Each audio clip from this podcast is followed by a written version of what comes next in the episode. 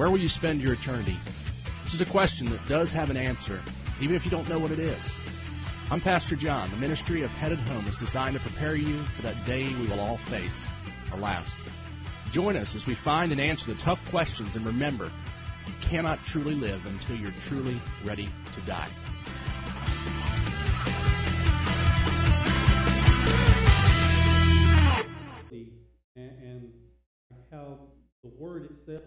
Combination of two words.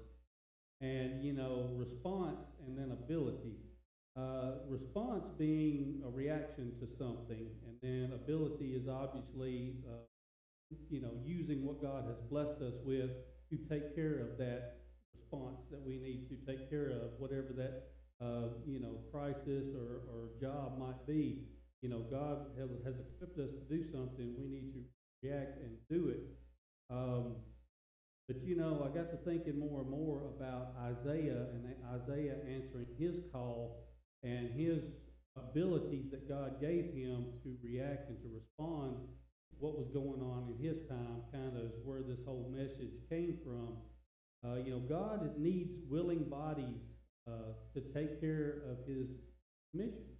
He chooses to use us, uh, which he doesn't need us. He chooses to use us. We should be really uh, appreciative of that. We should be honored that God would choose to use us. You look all through the Bible uh, with all the different prophets that God used, from Moses down to Elijah, Elisha. Uh, you know those uh, Noah, um, you know, and Isaiah. You know, God used ordinary people to do extraordinary things and we need to keep that going. But now um, Isaiah basically served under the reigns of Uzziah, uh, Jotham, Uzziah, and Hezekiah. These were kings of Judah. Now, this time that uh, Isaiah was getting used by God uh, was after the time of Solomon, uh, which is where the kingdom split. Uh, the northern tribes didn't want to recognize Rehoboam, which was Solomon's son, as king, so they split off and let him be king of a small portion and then chose another king for the larger portion. Uh, this was God's will because God chose to do this because he said that David would have a seed on the throne from then on out, and that kept a seed of David's on the throne. So he didn't rip the throne completely from David because of David, Solomon. So uh, we need to be, uh, you know, thankful when God uh, chooses to use us, even though we're disobedient like that. And we know that this world is full of disobedient people. But God's chosen people are not behaving during this time, and He's very unhappy. So He needs to send somebody uh, to basically to pass on that He's displeased with them and that He's not happy with them. Um, you know, I got to thinking the United States is only 247 years old for babies. I mean, you think, you know, when, when you start reading in the Bible about the nation, you know, going away from God uh, for a time, you think it happens overnight the way you read it in the Bible, but it doesn't. It takes a long, slow fade of them making the wrong choices where they end up away from God, you know, in, in a bad way. Well, you look at the United States, and from where we started to where we're at now, we're, we're only 247 years in, you know, and we're starting to get away from God, just kind of like the nation of Israel is. We're actually mirroring the nation of Israel, which is not a good thing when it comes to this point. Uh, it also blew my mind. You realize that in what 1913, when Longview Baptist started, the United States was only what 137 years old. like I said, we haven't been around that long. But uh, I say that just to kind of chase a little rabbit. I'm sorry about that. But we started out as a Christian nation, founded on Christian principles. Uh, but we're, as I said, we're getting farther and farther away from those. We're choosing to get away from God's moral truths, and we want to get to where those itching ears are wanting people to just tell us what we want to hear. You know that the things that we're doing wrong are actually right when they're not. And uh, we need to stand up, and if we see someone doing something wrong, we need to fill that gap and stand up and tell them that they're not doing right, and to stand on God's side, not on the world's side. Uh, let me uh, go ahead and read Isaiah uh, chapter 6 for you, if you'll stand with me. Uh, this is only 13 verses long. and it says, uh, in, this is Isaiah's commission. In the year that King Uzziah died, I saw the Lord high and exalted, seated on a throne. The train of his robe filled the temple. Above him were seraphim, which were which each had six wings. With two wings they covered their faces, with two they covered their feet, and with two they fly. And they were calling to one another, Holy, holy, holy is the Lord Almighty. The whole earth is full of his glory. At the sound of his voice, the doorposts and the threshold shook, and the temple was filled with smoke. Woe to me, I cried. I am ruined, for I am a man of unclean lips, and I live among a people of unclean lips. And my eyes have seen the King, the Almighty God. Uh, there, then, one of the seraphim flew to me with a live coal in his hand, which he had taken from the tongs from the altar. With it, he touched my mouth and said, See, this has uh, touched your lips, your guilt is taken away, and your sin is atoned for. Then I heard the voice of the Lord saying, Whom shall I send? And whom will go for us? And I said, Here am I, send me. He said, Go and tell these people, be ever hearing, but never understanding, be ever seeing, but never perceiving. Make the heart of these people callous, and make their ears dull. Close their eyes. Otherwise, they might see with their eyes, hear with their ears, understand with their hearts, and turn and be healed. Then I said, For how long, Lord? And he answered, Until the cities lie ruined and without inhabitants till the houses are left deserted and the fields ruined and ravaged, until the Lord has sent everyone far away and the land is utterly forsaken, and though a tent remains in the land. Father, we just thank you for your word, Father, for what it just uh, shares with us, uh, exactly what we need to hear. Uh, Lord, just help us to continue to have the ears to hear the words that you speak, Father, because we don't want to be closed minded or closed hearted. Lord, we need to know exactly what you're telling us, and we need to respond to those. Father, we just thank you for using us. Thank you for choosing to love us. In Jesus' name, amen. You may be seated. the first point, I guess, I want you to get from this is comes from verse 1. And it says, In the year that Uzziah died, I saw the Lord high and exalted, seated on a throne, and the train of his robe filled the temple. It's see God for who he really is and realize this is who we work for. Okay, that needs to give us comfort knowing that we serve the Almighty God. And uh, this is the one that, you know, uh, he showed Isaiah in a vision uh, all of these things that have to do with royalty you know, with the, the temple, uh, the throne, uh, the, the uh, train of his robe, filling, all these have to do with royalty. And God basically is the King of Kings, and we need to realize that if He gives us something that we need to be doing, if we need to answer that call, well, we're answering the call for the God of the universe, the one that created all that we see. So we don't need to be scared of the consequences. We need to be knowing that He is going to equip us to do the task he has put in front of us. And that should give us comfort. You know, like I said, that he is the King of Kings and the Lord of Lords, the Alpha and the Omega, and the beginning and the end. And, you know, it kind of breaks my heart. Why does God keep having to remind us? You know, it's like, you know, every time we turn around, God is having to reveal himself for exactly who we know him to be. You know, and it's not his fault, it's our fault. You know, if we get farther and farther away from God, what does sin do? It blinds us. It, it gets, it dulls us, dulls our senses. And so we need to make sure that we don't let sin separate us from God. And we need to know that if there is any unrepented sin, we know this nation has plenty of unrepented sin that we need to repent of. Now, the, the leaders in the nation is not going to do that. It's going to be upon us uh, God's chosen people to get on our knees and to repent of these sins and to pray for God to forgive us. But we need to know that uh, He is the Almighty God and that uh, if He gives us a task, we need to answer that. So the constant rebellion that comes from, you know, uh, sin uh, needs to be faced with repentance.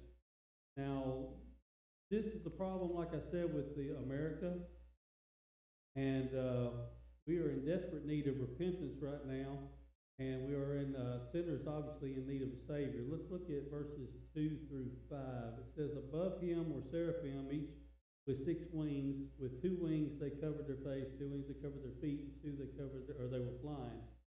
And they were calling to one another, Holy, holy, holy is the Lord God Almighty. Um, so the seraphim, does we really know much about what a seraphim is? I kind of was doing some studying on that. Seraphim means to burn with fire or fiery one. And fire is the symbol of purity, obviously. Um, now, these, you know, angels were angelic creatures, I should say. They weren't angels uh, were part of this celestial order, the celestial being. And here they are praising God uh, in this vision that Isaiah was having. Uh, what exactly, um, I guess, is their purpose? Do you really know what their purpose is other than just praising God and calling out His holiness?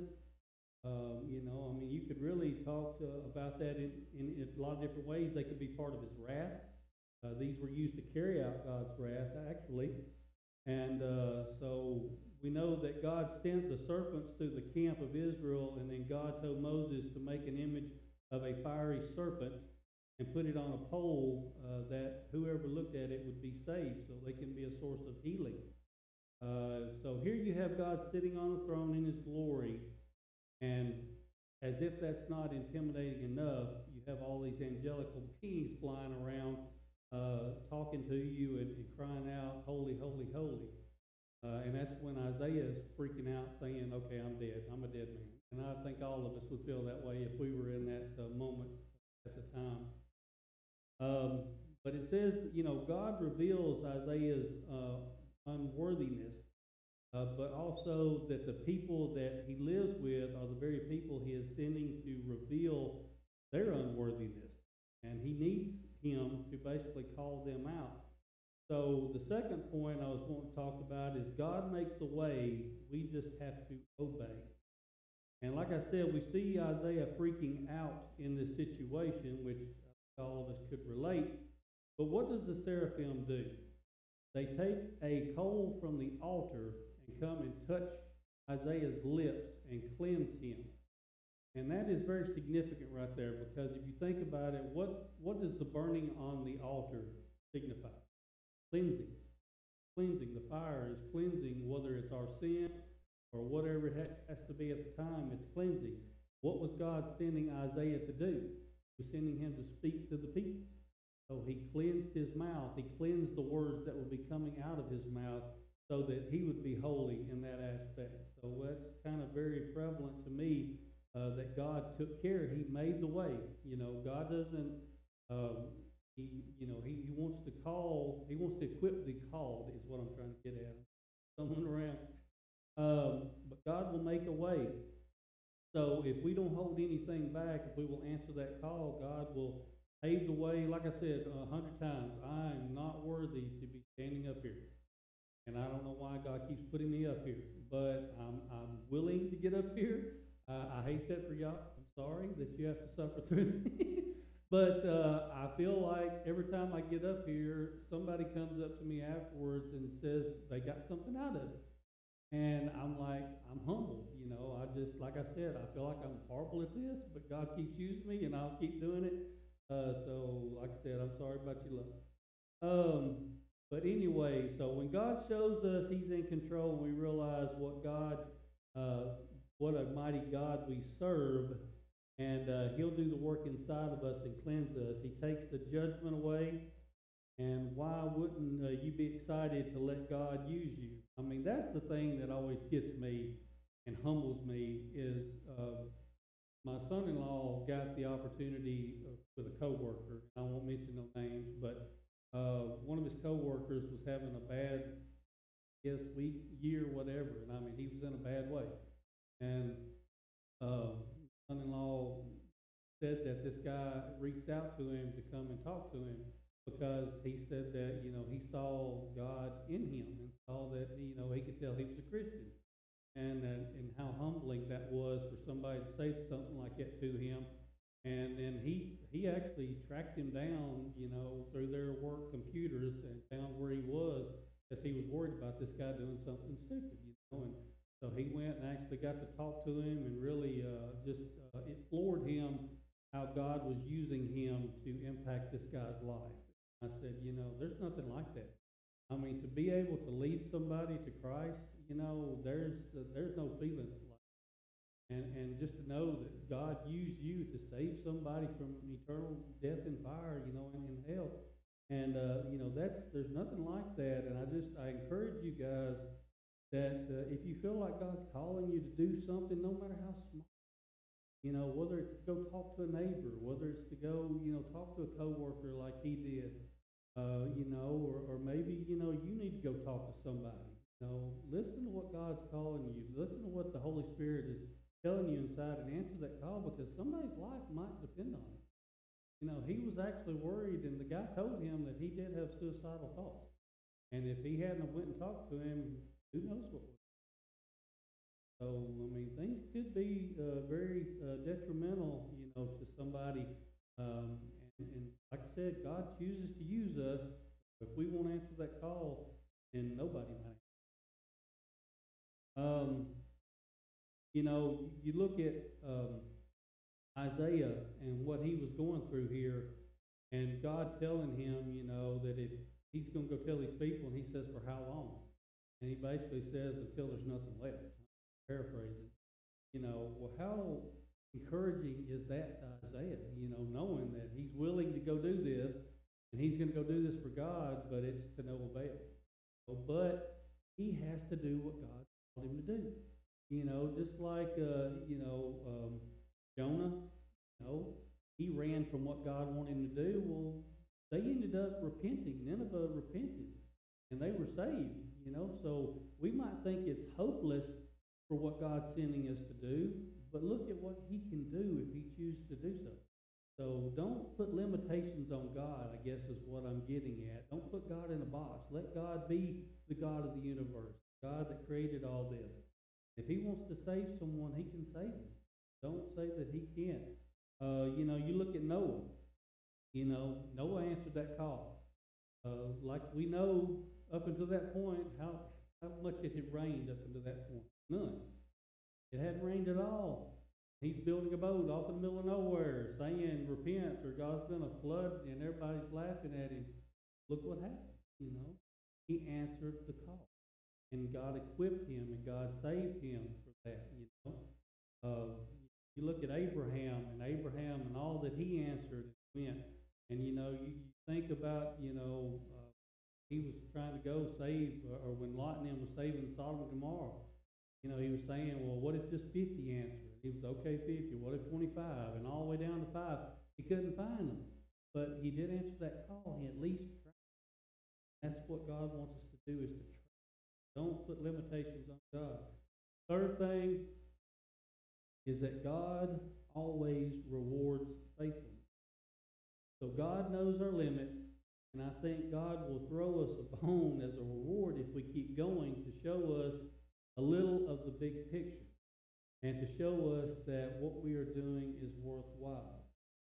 You know, like we were joking before the service, sometimes I think, you know, says God won't put more on us than we can bear. Sometimes I can debate that. but, you know, I'm still here. I'm still going. Even though I might feel wore out and just feel like I don't, you know, can't go another day, uh, I get up the next morning and do it all over again. And I know a lot of you in this room can relate. All have had to get through some days just to get through the next, haven't you?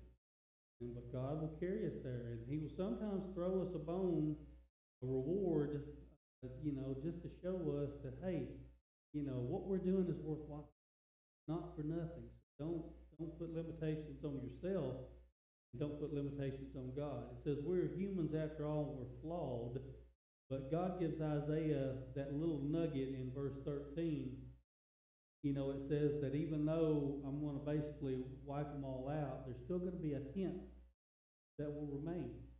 And, you know, like I told you guys with, with Witt and all he went through at the hospital, and all the nurses, all the doctors that we talked to, you know, with serious, you know, life, death kind of uh, procedures that they were doing, you know, we asked them, I, one day I said, how do you do it? How do you show up every day seeing all of this bad stuff, bad things that happen everything?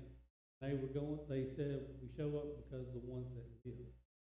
You know, you think about all the ones that don't make it, all the ones that pass away or end up in a bad way. There's that many that do make it, that do save, do get to see go on to live normal life. That right there makes sense. We, we've got to hang on to the good things that we see, not necessarily the bad things. You know, we have to trust and obey that God uh, is God, and that you know if He chooses to take a little life, it's for a reason. He chooses to save that life, it's for a reason. And we need to know that God is going to use that for His good and for His glory. Um, you know, I got to studying, and I'm going to wrap this up. Um, whole thing kind of hit me a, a little bit about, you know, this is salvation. You know, first when God reveals himself, because no one comes to the Father unless they are drawn by the Spirit, we see God for who he really is, and that is a holy and righteous God that is pure. You know, when, when we go, if you remember back to your salvation time, your day, uh, I remember it like it was yesterday at Mount Olive Methodist. It took me three weeks to finally go forward. First two, Satan lied to me, and I, I was he he won. He kept telling me, "You're not worthy. You're not good enough. Surely God's not going to save you." And I was a 13 year old boy. I mean, what? How bad was I? You know, really. But you know, I hadn't really had time to do anything that bad. Uh, but uh, you know, he kept telling me, "You're not worth it. You're not worthy." And I just, I couldn't. You know, everybody's looking at you, they're laughing, and I just, I, I left. That third Sunday, I, I knew that if I left there and didn't go forward, I was going to felt like I had the weight of the world on me, and I just felt like I was the most worthless, dirtiest, just uh, you know, unworthy uh, individual on the planet. And then, you know, when I went forward and I hit my knees and I cried out to God, you know, I, I saw him for who he was, and that is that's Jesus. That's the perfect Lamb of God that took my place. He said, "You're worth it to me. You mean that much to me." So he knelt down and picked me up and saved me. And you know, that's what God is. He is the holy and righteous one that we're not worthy to be in his presence. Only unless he allows us through Jesus Christ and what he has done for us. Secondly, you know, we get scared and we realize that we are sinners and don't we're not worthy to be in his presence. But, you know, he will overcome our fears if we will let him. And he will make us holy and righteous through what he has done and not through what he has done. You know, Jesus' blood makes us clean like a coal made uh, Isaiah's mouth clean. You know, that sacrifice that he made on the cross was good enough to cleanse us and make us worthy to stand in the presence of holy and righteous God in that temple like Isaiah did. Because that was a vision that Isaiah saw. If that had been in real life, he wasn't cleansed at that time. So he wouldn't have been he wouldn't have made it. But Jesus makes us worthy stand in God's presence if we will trust Him. Do what uh, Isaiah did this morning, Elijah, I mean, did this morning. Um, so God pretty much uses the same thing. He does the same things all throughout the Bible, and it's not complicated. Uh, we just need to stop and know who we work for, and we need to trust Him and obey Him and be faithful. Let's close the word of prayer. Father, I just thank you just uh, once again for just telling us uh, through your word, Father, and showing us that you use imperfect people to do your perfect will. And if we will just trust you and just hold on to the fact that we do serve the one and only God, that we can't fail, Lord. You won't let us fail. And Father, we know that everything we do will have a purpose if we would just stay in, according to your plan, keep our eyes upon you, Father. Thank you for love. Thank you for what he did for us on the cross, Father. And just most of all, just thank you for giving us that way back to what happened at the garden, that broken fellowship that Adam and Eve um, basically ruined that you had wanted to create. You will reestablish that for us through Jesus Christ. And we know that uh, we can trust in you and all we do. Asking you. Amen. All right, guys. Thank you. Thank you for listening to Headed Home with Pastor John. If you'd like to know more about a personal relationship with Jesus Christ, please visit our website at longviewbaptistchurch.org and click our contact link. Thank you for joining us.